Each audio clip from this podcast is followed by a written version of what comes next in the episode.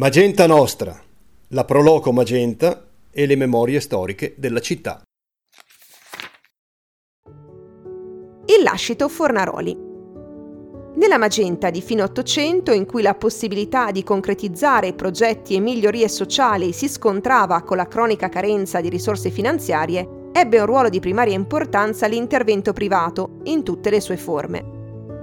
Tra le elargizioni a scopo benefico, la più ingente fu quella disposta da Giuseppe Fornaroli a favore dell'ospedale e dell'asilo locali. Grazie alla somma lasciata dal primo grande benefattore della storia magentina, entrambe le strutture poterono superare la situazione di difficoltà, se non di stallo, in cui si erano trovate all'indomani della loro fondazione. Giuseppe Fornaroli era nato nel 1815. Il padre, l'abbiamo già detto, Paolo Gaspare, era dispensiere di genere di privativa con bottega sotto i portici ed apparteneva al ramo meno florido della famiglia Fornaroli. Di umili natali Giuseppe seppe tuttavia conquistarsi abilmente fame e ricchezza, grazie a un'indole sempre irrequieta, ad un grande spirito di iniziativa e alla continua ricerca di nuovi ambiti in cui affermarsi. Impiegato di posta definito stravagante dal locale commissariato di polizia, seppe collocarsi nella buona società magentina grazie al matrimonio con Teresa Monti de Lyon, di nobile e antica famiglia. A partire dal 1850, quando cominciò ad amministrare gli esigui beni lasciategli in eredità dal nonno Vincenzo, Giuseppe Fornaroli attuò una serie di fortunate operazioni di compravendita che gli consentirono di accumulare un discreto capitale, investendone buona parte con reddite assai lucrose in azioni carbonifere. Scelse così, per meglio seguire i suoi affari, di spostare la sua residenza a Milano, rimanendo tuttavia legato a Magenta attraverso i banchi del Consiglio Comunale, cui partecipò con continuità fino agli ultimi anni di vita. Le sedute del Consiglio erano per lui un vero e proprio ritorno a casa, visto che gli uffici amministrativi e la sala di riunione erano ospitati nella sua casa magentina. Le sue prime disposizioni testamentarie tuttavia sembrarono dimenticare il legame con Magenta non avendo né figli né nipoti, il Fornaroli aveva stabilito di lasciare tutto il suo patrimonio all'ospedale maggiore di Milano. E così probabilmente sarebbe stato se non fosse intervenuto in modo autorevole un altro personaggio cui Magenta deve molto per quello che fece e per quanto intraprese affinché altri facessero, Don Cesare Tragella.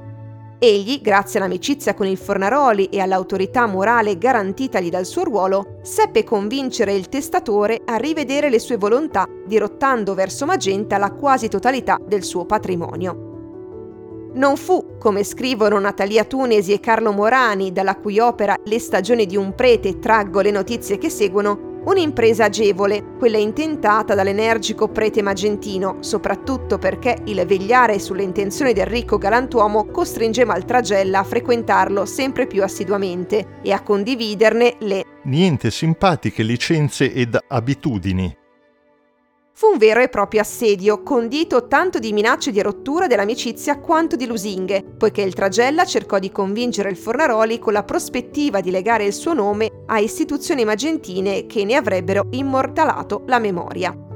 Mi sorbevo il gulinet. Così era soprannominato il Fornaroli.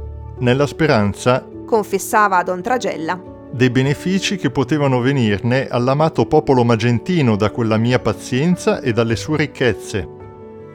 L'opera di convincimento ebbe buon esito e rimediando a quella che il Tragella aveva chiamato sconvenievolissima manifestazione di disamore verso i propri concittadini. Il Fornaroli prima accondiscese alle energiche argomentazioni del Tragella, nominandolo addirittura erede universale, poi, di fronte al giusto rifiuto del parroco, ritoccando definitivamente nel 1892 le sue ultime volontà, nel Nuovo Testamento olografo designò quali eredi universali l'ospedale comunale e l'asilo infantile di Magenta, con la clausola che essi avrebbero portato il suo nome. Tra gli esecutori testamentari incaricati di curare la corretta destinazione del lascito, assegnò un ruolo primario all'amico Don Tragella, che così finalmente poteva veder concretizzato il suo proposito di beneficare i magentini attraverso il potenziamento delle due indispensabili strutture assistenziali.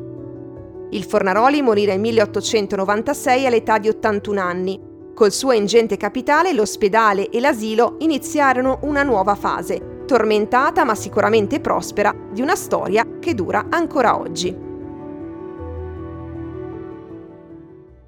Magenta Nostra è un podcast di Proloco Magenta prodotto da Radio Tomoco. I testi, dove non specificato diversamente, sono di Alessandro Colombo. Voce narrante Laura Invernizzi coi contributi di Alberto Pandiani, Davide Cattaneo, Pietro Pierrettori. Sound editing Alberto Pandiani. Sigla iniziale Pietro Pierrettori. Ulteriori informazioni su www.magentanostra.it.